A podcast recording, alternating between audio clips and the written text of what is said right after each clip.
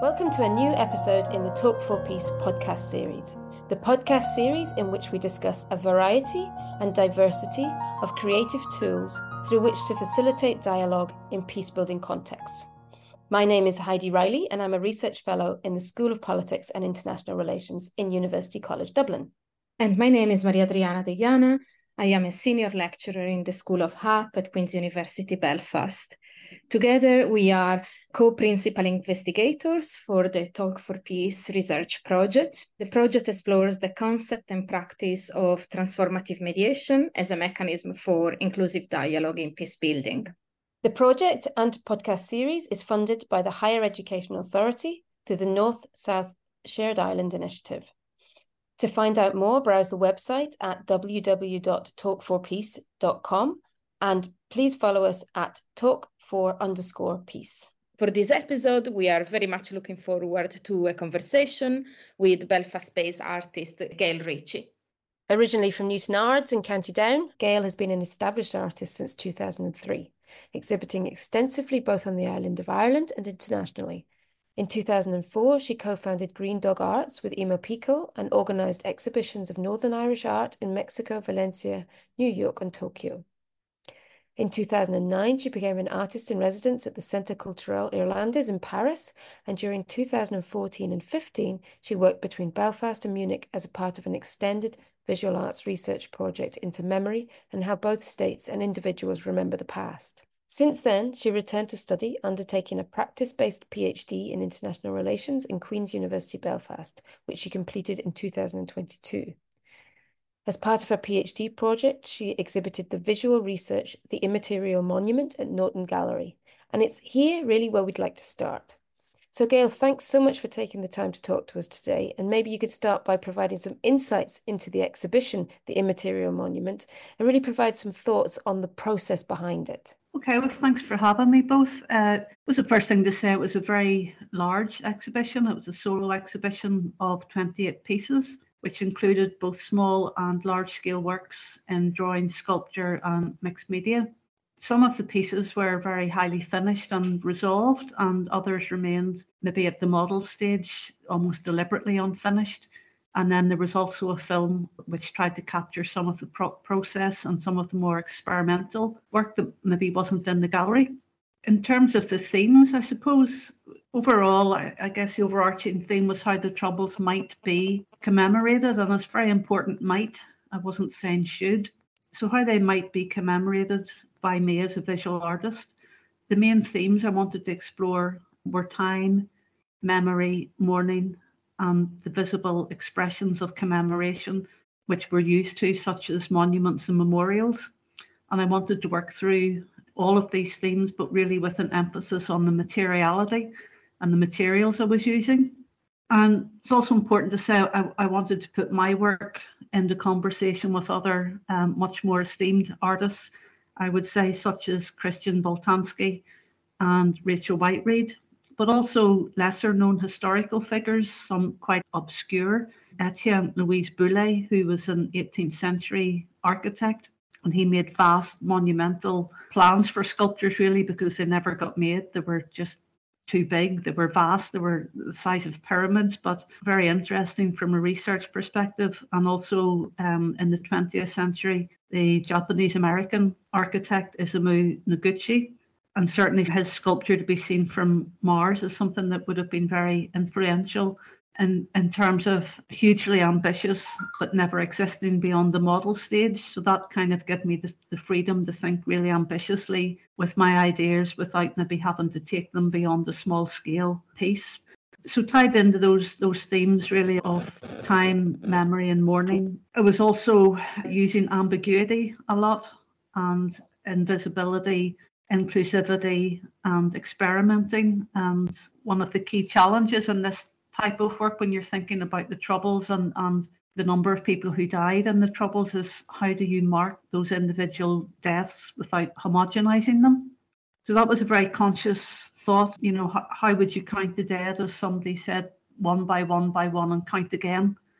So maybe the way i was doing that was counting in threes which is a non binary way of counting, and that would have been expressed through some of the drawings, but also as well how to locate the troubles and, and how to put them really into a wider global domain and thinking about troubles as we're used to with a capital T, the, the troubles, as well as the wider trouble that we're in politically, socially, economically, and even personally.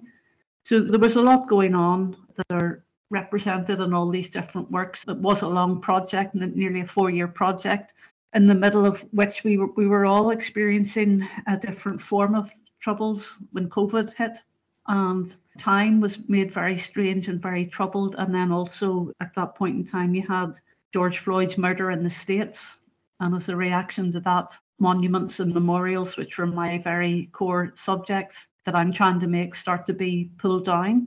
So there's a lot of different layers and, and external events that acted on the work. It was a, a big show with a lot of different expressions of materiality and scale.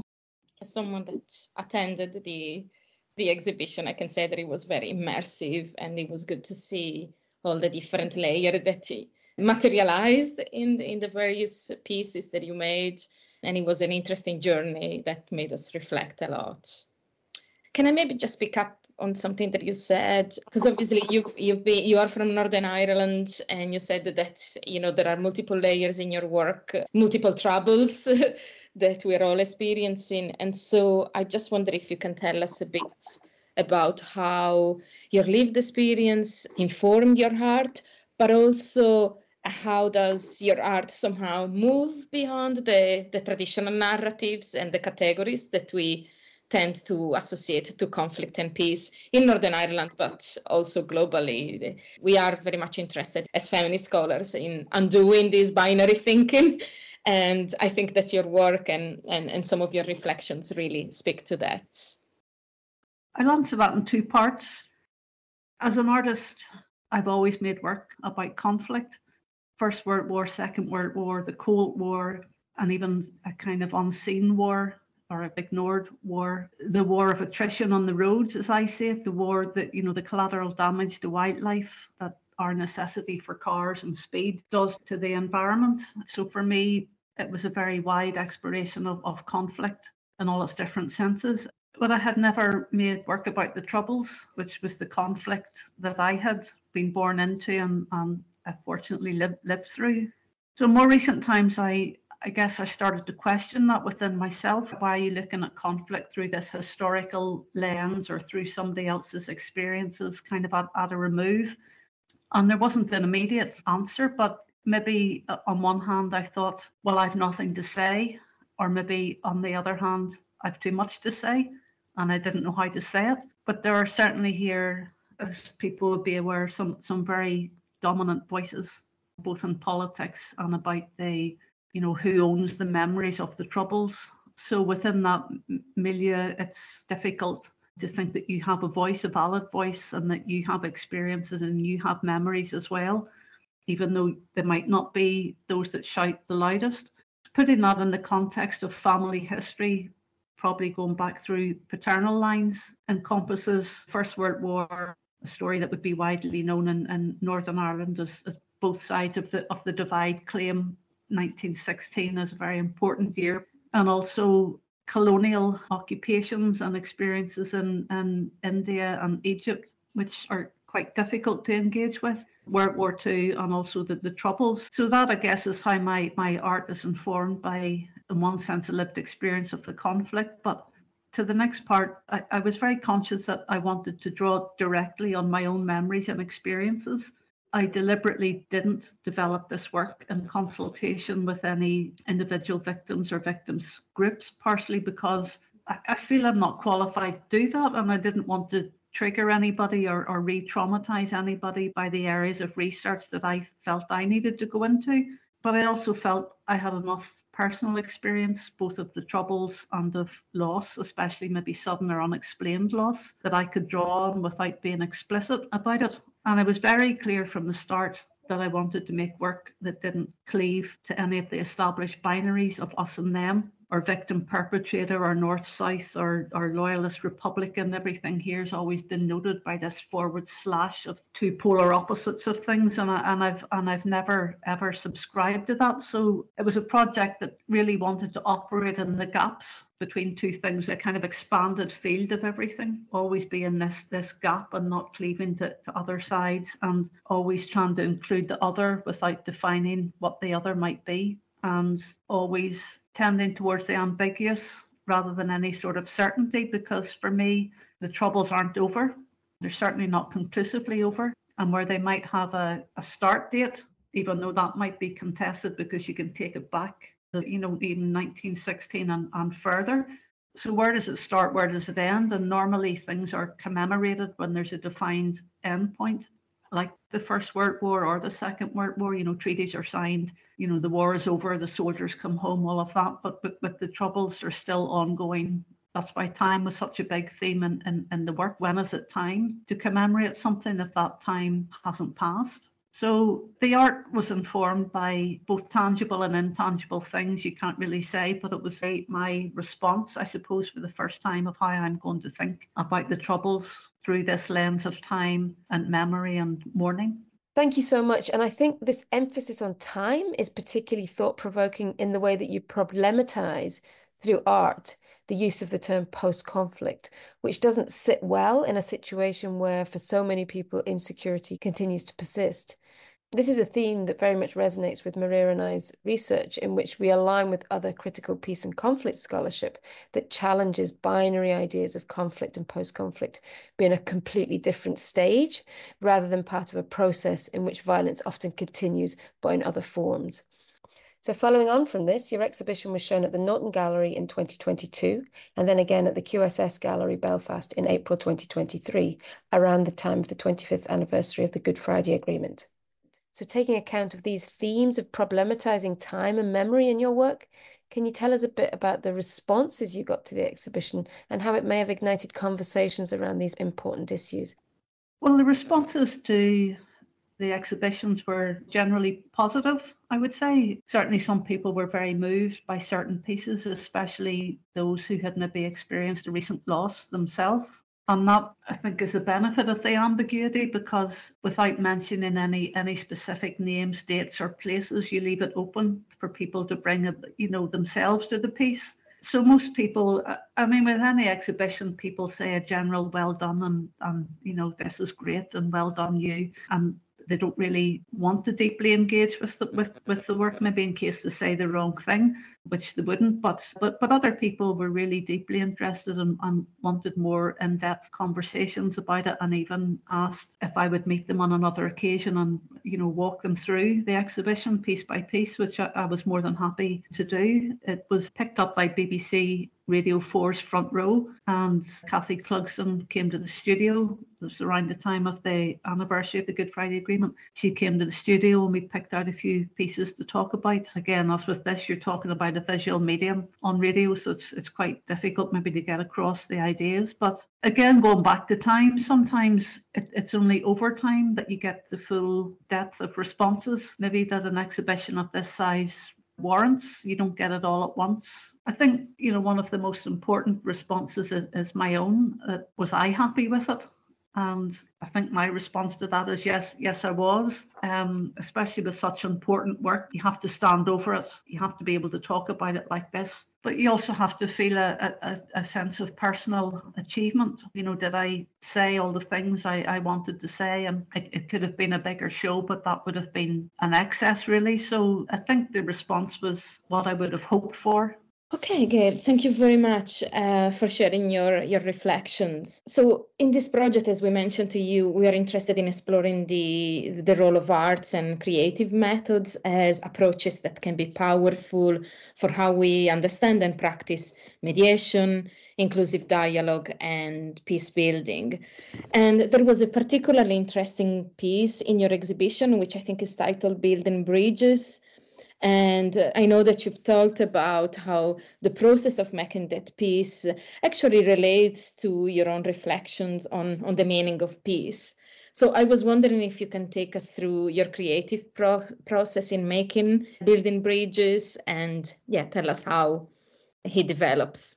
Yes, your building bridges was there, there was a series of smaller objects, sort of unfinished or semi-finished, of which it was one. But there were little objects that that I called thinking through making objects or epistemic objects that uh, that were often unfinished or unresolved or you know part of an ongoingness in the process, and also a way of letting me reflect through the materials that I was using and, and connect this through again to metaphors and memories. So in this case, it was a little um, piece of burnt driftwood which formed the base for a, an arch or bridge made from fragments of beach rolled glass that a friend had gathered up and I'd had them in a box for years. I thought time, time to use these. And so by me describing what I think it's Richard Sennett called the sequence of development of an object, how I made it, what thoughts occurred but when I was making it, by describing that as, as well as by showing the object itself, you can then start to show the inner life of an object as well as its outer life. So, normally, when you're standing in front of a monument or, or memorial, you only see the outer facade and you don't learn anything about the inner life of the monument. And for me, this was a very important component of, of what I was trying to do the, the inner, outer, and the visible, invisible. So, in my sketchbook, I describe its making. I just I've jotted down words variously as tedious, precarious, slippery, uncooperative, fragile. And then I've written a few lines about where I have doubts about its structural integrity and will it even hold together. And then in, in the making of it, you had to work two sides of the sculpture at once, the left and the right. From the base, had to slowly stick one piece at a time and then leave it to set 24 hours. And, and it slowly just started to come together until the, the keystone in the middle, which was the crucial bit, will it hold? So really then if you share this this knowledge of its making and its and its sort of interiority as well as the exteriority and then you start to think about peace and and peace processes you can see that you can start to make a lot of comparisons the choice of materials is very telling because why did i make it in burnt wood and glass you know, with the, these materials I had lying about in, in the studio, but I also had access to more durable materials and even concrete. So does that say something about me and my inner pessimism about peace in Northern Ireland? Or why was I not maybe more positive and made it out of something more indestructible, like concrete? So I, I, I won't answer those questions. I'm just saying that there's conversations can be had around your subconscious, maybe choice of, of materials that leads you to be able to describe an object in one way or another on what they say about your expectations, but certainly from experience of the situation here post Good Friday Agreement and, and even currently, you know, it is frequently tedious and precarious and frustrating and held together in a very tenuous way that seems to be with just one swift movement could, could fall to pieces. So uh, even though it was very small object in, in the gallery, it was actually quite an important piece in, in terms of what you're able to unpack when you describe its the thought processes behind its making. This is really fascinating, and I love the analogies you make between the fragility of the material that you use and the precariousness of peace. And I suppose it makes us think about the importance of continued peace building and how art in its various forms can initiate reflection on how fragile peace is and therefore how much work still needs to be done within this realm. But moving forward a bit to your more recent work, your piece, which is called For Those Who Are No One's Exhalation, that has been moved now to the Troubles Beyond Gallery at the Ulster Museum. You describe this as an artistic materialization of breathing as an act of remembering, intended to draw attention to the political atmospheres in which we live and breathe. And I understand that it now sits alongside other artworks that reflect the history of Northern Ireland from the 1960s until the present day. So maybe you could provide some insights into this piece and explain why it's important to have such a piece included in works that represent memories of the Troubles more broadly.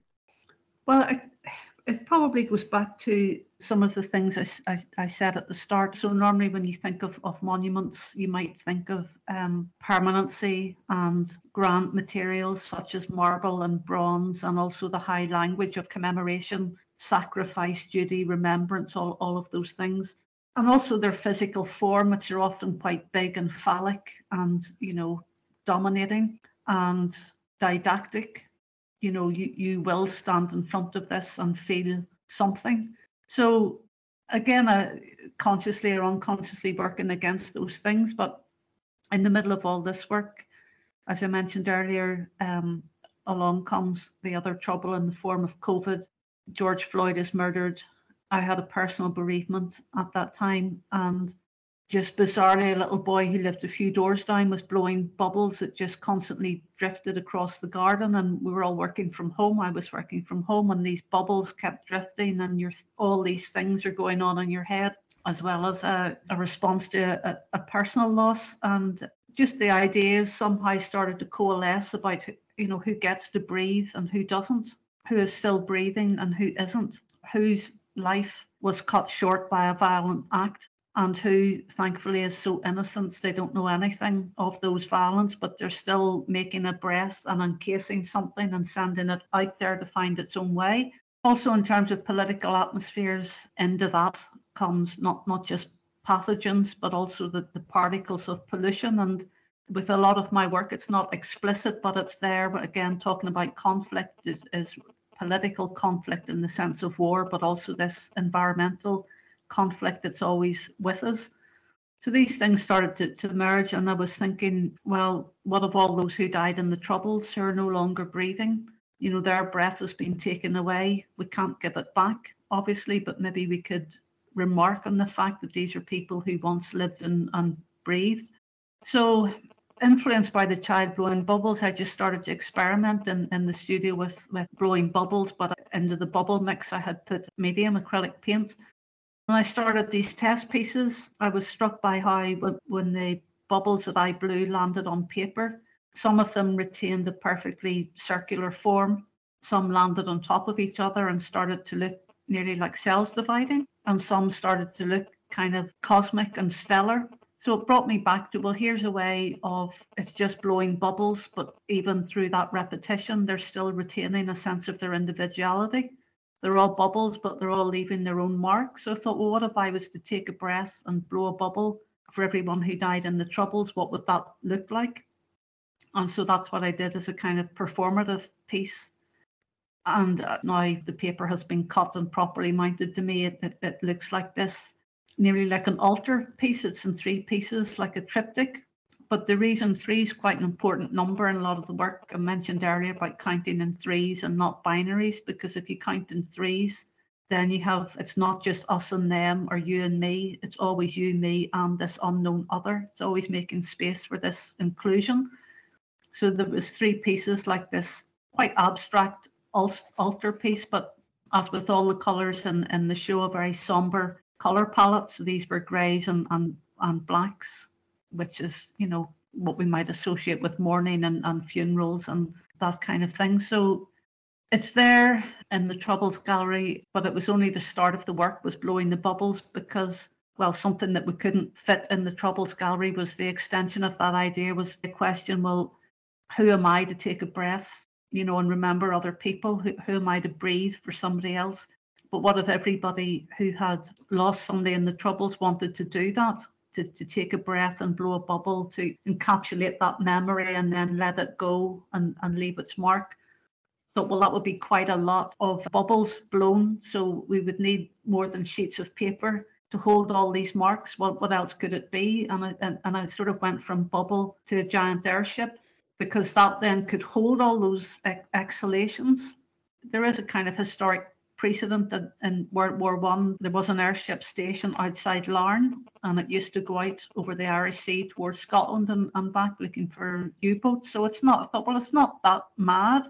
But also brought me back a bit to Noguchi's monument on Mars, which was a plant monument that, that this face on Mars would look back at, at planet Earth and see the ruination we had caused on ourselves. So it was that sort of it's the concept rather than the finished thing. So I went from bubbles to an airship to then a sense that well, not everybody might welcome an airship floating around Northern Ireland.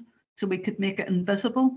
So then you could sense it, but you couldn't see it. It was something maybe that you just on, on the edges of your vision, maybe just a, a shadow or a shape shifted a flicker of what's that, that out of timeness that took you out of yourself to think in another way. So, but because it had form, it would cast a shadow And again, that was analogous maybe to the legacy of the Troubles. It's this there, not their thing. It's this shadow. It's this perception that comes back that takes you maybe to another place. So, as with a lot of the work, they're all stages. Nothing was ever resolved or finished because, as I said earlier, this project wasn't. I've made all this work, I've thought about all these things, and here we are. This is the absolute way a memorial for the Troubles should be. I've thought about it, I've researched it, and here we are, and we all feel better now.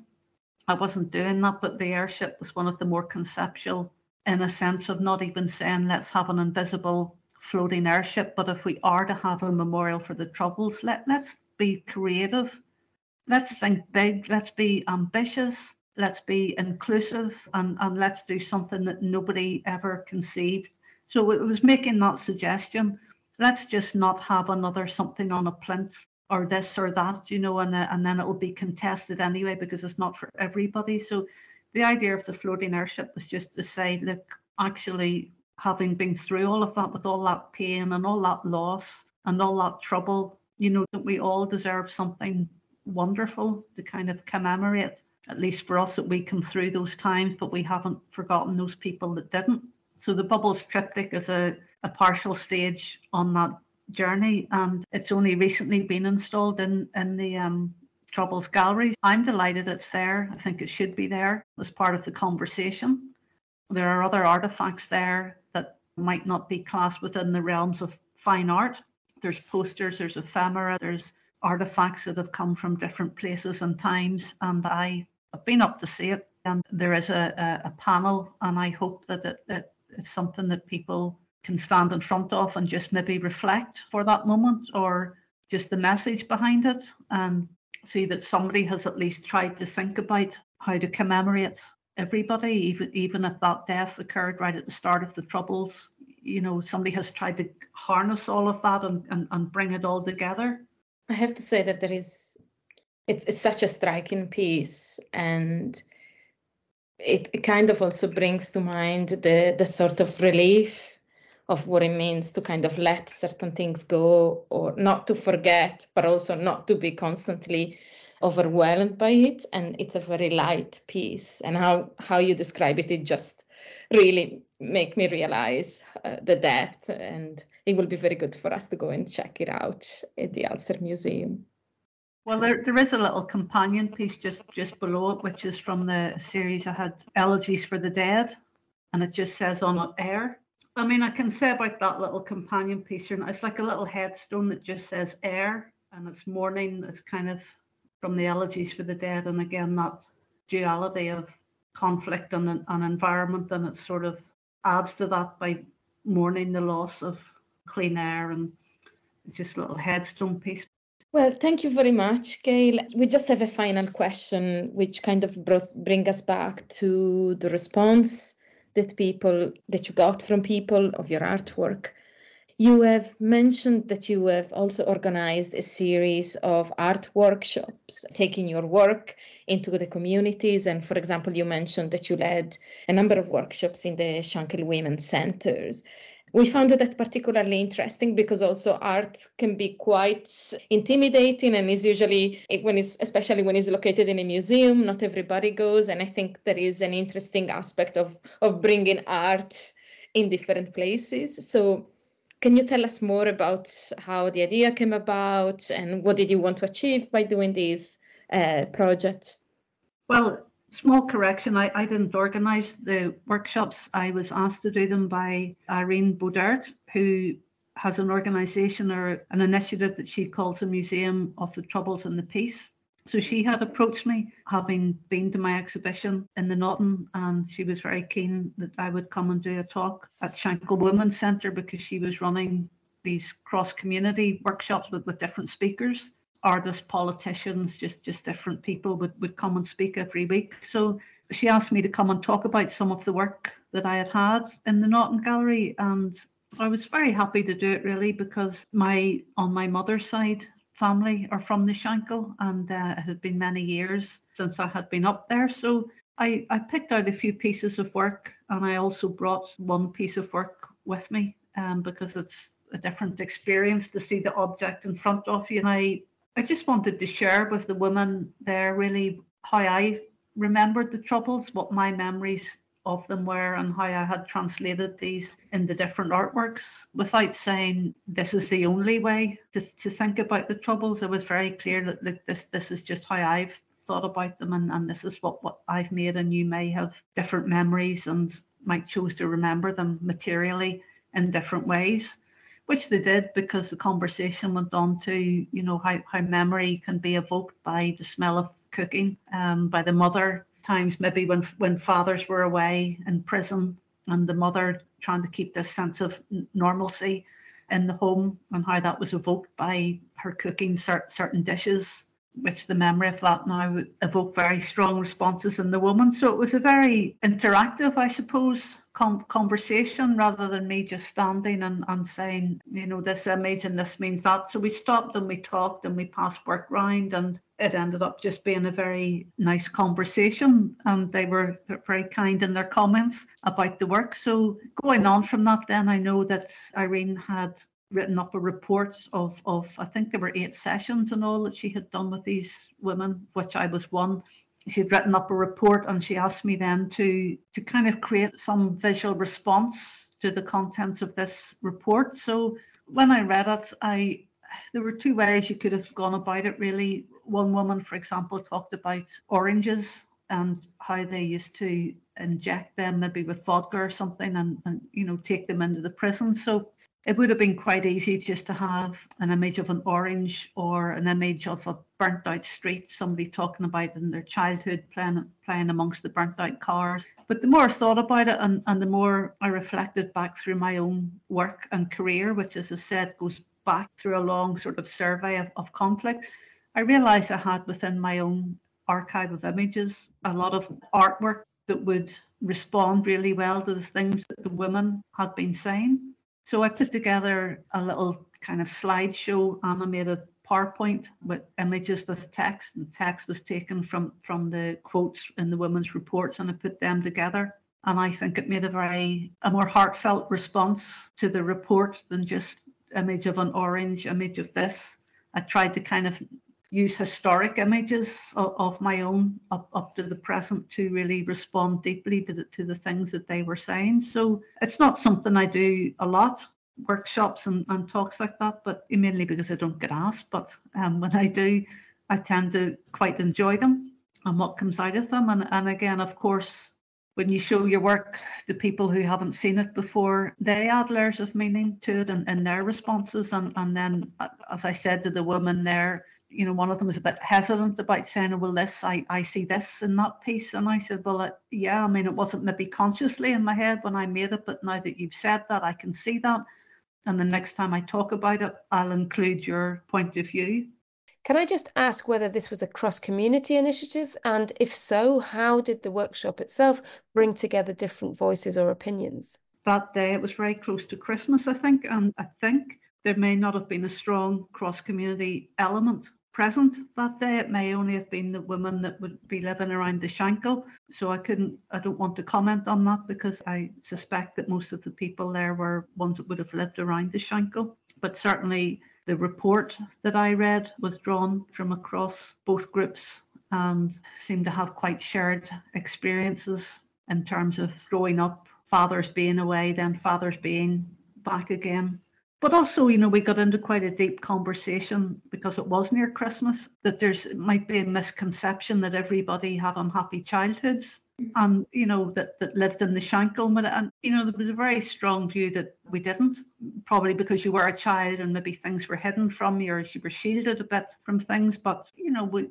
we all talked about Christmases and I certainly remember Christmases up the Shankill and yeah you know and there's a sense that, that obviously there were deeply traumatic times and people had very different experiences, but just because it's maybe from somewhere that might be seen as a socially and economically deprived area doesn't mean necessarily that people were miserable all the time, you know, because if you were lucky you had parents that that masked a lot of what, what was going on and times were different then as well. You didn't actually need so much. You certainly didn't get so much. So you were, yeah, but we, we did have a conversation about how busy the Shankill used to be at Christmas and the shop windows and various shops we remembered and toys you might have got at, at Christmas. So that's very powerful and it kind of again resonate with a lot of feminist work in kind of unpacking the emotional dimension of conflict and in kind of showing that you know without dismissing the traumatic effect of conflict